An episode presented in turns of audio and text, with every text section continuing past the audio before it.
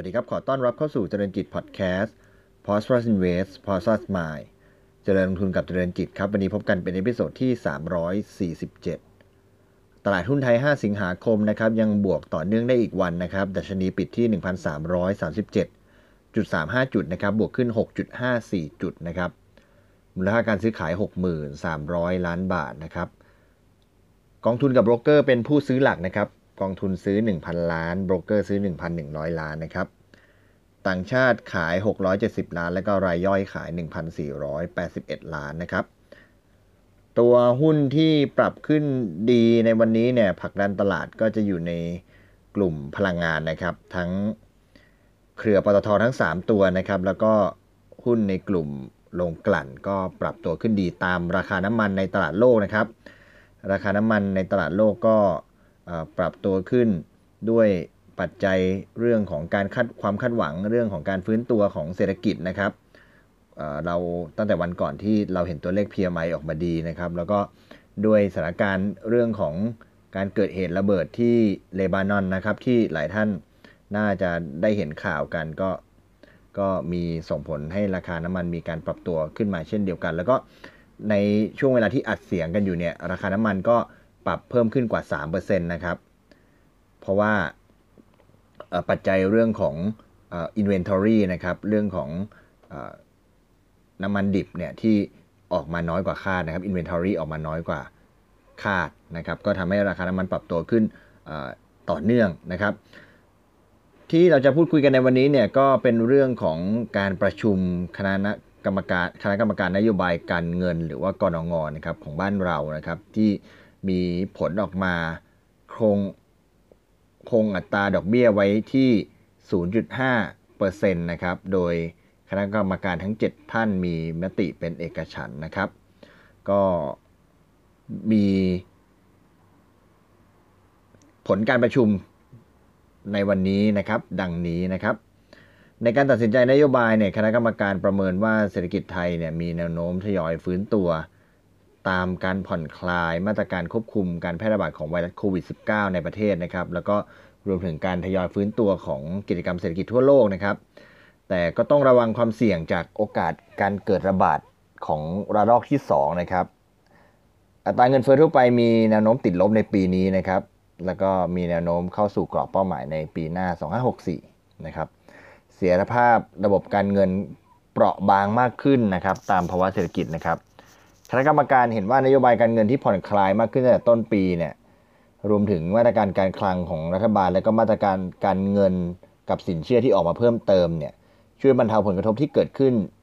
แล้วก็จะสนับสนุนการฟื้นตัวของเศรษฐกิจได้หลังจากการระบาดขี้คลายนะครับทำให้เงินเฟอ้อกลับสู่กรอบเป้าหมาย และก็ลดความเสี่ยงต่อเสถียรภาพระบบการเงินนะครับ คณะกรรมการก็จึงเห็นควรให้ คงอัตราดอกเบี้ยนโยบายนโยบายไว้ในการประชุมครั้งนี้นะครับแล้วก็เห็นว่าควรผลักดันให้สถาบันการเงินเร่ง ปรับปรุงโครงสร้างหนี้ครัวเรือน และธุรกิจให้เกิดผลในวงกว้างมากขึ้นนะครับเร่งรัดการให้สินเชื่อผ่านโครงการต่างๆ เพื่อแก้ไขปัญหาสภาพคล่องให้ตรงจุดและทันเหตุการณ์นะครับ โดยมองว่าเศรษฐกิจไทยเนี่ยมีแนวโน้มทยอยฟื้นตัวตามการควบคุมในบ้านเรา แล้วก็ตามเศรษฐกิจโลกนะครับ คาดว่าคาดว่า ใช้เวลาไม่ต่ำกว่า 2 ปีนะครับที่กิจกรรมทางเศรษฐกิจจะกลับสู่ระดับก่อนการแพร่ระบาดนะครับ อย่างไรก็ดี การฟื้นตัวจะแตกต่างกันมากระหว่างภาคเศรษฐกิจ ด้านการส่งออกสินค้าเนี่ย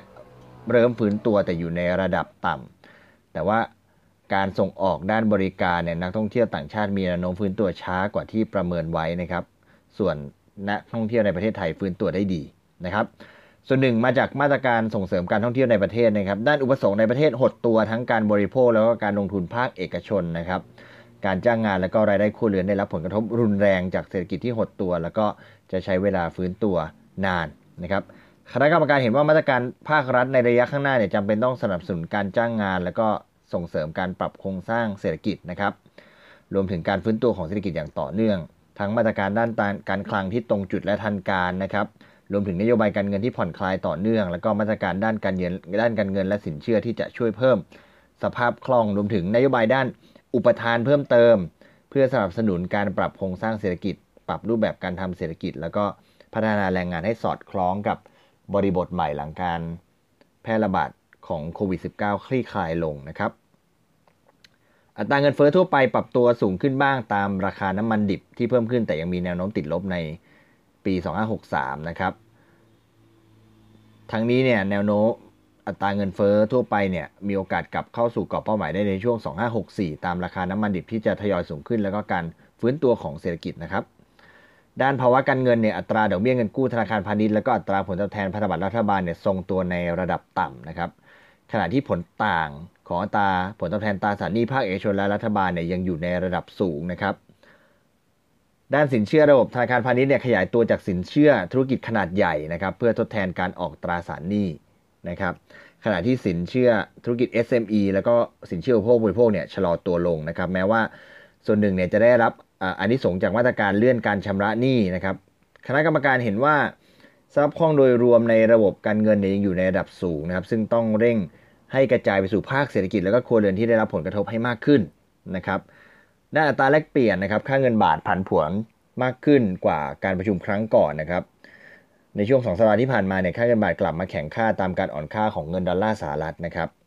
คณะกรรมการเห็นว่าถ้าเงินบาทกลับมาแข็งค่าขึ้นเร็วอาจส่งผลผลกระทบต่อการฟื้นตัวของเศรษฐกิจได้จึงต้องติดตามสถานการณ์อัตราแลกเปลี่ยนอย่างใกล้ชิดนะครับ แล้วก็ดูความจำเป็นของมาตรการเพิ่มเติมนะครับ ด้านเสียภาพนะครับ แม้ว่าจะเปราะบางจากภาวะเศรษฐกิจนะครับ ธนาคารพาณิชย์เนี่ยมีระดับเงินกองทุนและเงินสำรองที่เข้มแข็งนะครับ แต่ในระยะข้างหน้าเนี่ยต้องเตรียมพร้อมรับผลกระทบจากสถานการณ์โควิดที่ยังไม่แน่นอนนะครับ ความเสี่ยงเพิ่มขึ้นและจากความสามารถในการชำระหนี้ของธุรกิจและครัวเรือนที่ลดลงนะครับ คณะกรรมการเห็นว่าควรผลักดันนโยผลักดันให้สถาบันการเงินเนี่ยเร่งปรับปรุงโครงสร้างหนี้ของลูกหนี้รายย่อย และก็ธุรกิจให้สอดคล้องกับกระแสรายได้ และความสามารถในการชำระหนี้ในบริบทใหม่ เช่นเดียวกันหลังจาก โควิด -19 ขี้คายลงนะครับรวมถึงเร่งรัดการให้สินเชื่อผ่านโครงการต่างๆ เช่นซอฟท์โลนนะครับหรือว่าการค้ำประกันสินเชื่อโดยบรรษัทประกันสินเชื่ออุตสาหกรรมขนาดย่อมหรือว่าบสย หรือว่าการสนับสนุนสินเชื่อโดยสถาบันการเงิน เฉพาะกิจของรัฐเป็นต้นนะครับ มองไปข้างหน้าคณะกรรมการก็จะติดตามพัฒนาการของการขยายตัวทางเศรษฐกิจนะครับอัตราเงินเฟ้อ เสียภาพระบบการเงินและก็ปัจจัยเสี่ยงต่าง ๆ ทั้งจากต่างประเทศ รวมถึงผลกระทบของโควิด -19 แล้วก็ประสิทธิผลของมาตรการการคลังและการเงินนะครับ ประกอบการดำเนินนโยบายในระยะต่อไป พร้อมใช้เครื่องมือนโยบายการเงินอย่างเหมาะสมหากจำเป็นนะครับก็แถลงการโดยคุณทิศนันมริกมาศเลขานุการคณะกรรมการนโยบายการเงินหรือกรงงนะครับ ก็สิ้นสุดรับกันไปนะครับสำหรับการประชุมในครั้งนี้ คณะกรรมการนโยบายการเงินยังมองคงดอกเบี้ยที่ 0.5%นะครับก็เป็นไปตามที่ตลาดคาดนะครับเศรษฐกิจไทยก็ยังค่อยๆฟื้นตัวไปนะครับใช้เวลากว่า 2 ปี กว่าจะกลับสู่ปกตินะครับการฟื้นตัวก็ยังขึ้นอยู่กับเรื่องของอการฟื้นตัวในภาคเศรษฐกิจของโลกรวมถึงเรื่องของการท่องเที่ยวจากนักจากนักท่องเที่ยวต่างประเทศนะครับแล้วก็คณะกรรมการก็เห็นว่าจะต้องดูเรื่องของเสถียรภาพการทางการเงิน แล้วก็เรื่องของการปรับโครงสร้างหนี้ ของภาคเอกชน แล้วก็ครัวเรือนให้เหมาะสมนะครับ ภาพรวมของการประชุมกรงอาจจะไม่ได้ Impact ตลาดมากนะครับ ส่วนตลาดช่วงนี้เนี่ยก็จะแกว่งตามตลาดต่างประเทศนะครับ แต่ว่าก็ต้องบอกว่า2อสวันหลังนี้เนี่ยตัวตลาดต่างประเทศเองก็สินทรัพย์ต่างๆ ก็ปรับตัวขึ้นดีนะครับ ทั้งตลาดหุ้นในต่างประเทศ แล้วก็ในส่วนของราคาทองคำในขณะที่อัดเสียงอยู่เนี่ยทองคำมีไปแตะถึง สัญญาฟิวเจอร์นะครับมีไปแตะถึง 2,050 เหรียญนะครับแล้วก็ค่อยๆมีถอยลงมาบ้างนะครับ ส่วนราคาน้ำมันเองก็ปรับขึ้น 3%อย่างที่ได้เรียนนะครับ ก็นักลงทุนก็อาจจะต้องเลือกเก็งกำไรในกลุ่มที่ที่ที่จะมีการเคลื่อนไหวตามปัจจัยต่างประเทศนะครับ แล้วก็อาจจะต้องดูช่วงนี้กำลังจะเป็นช่วงที่กำลังจะเริ่มการมีมีมีบริษัทอีกหลาย ๆ บริษัทที่กำลังจะประกาศงบไตรมาสสองที่จะออกมานะครับ ก็ น่าจะ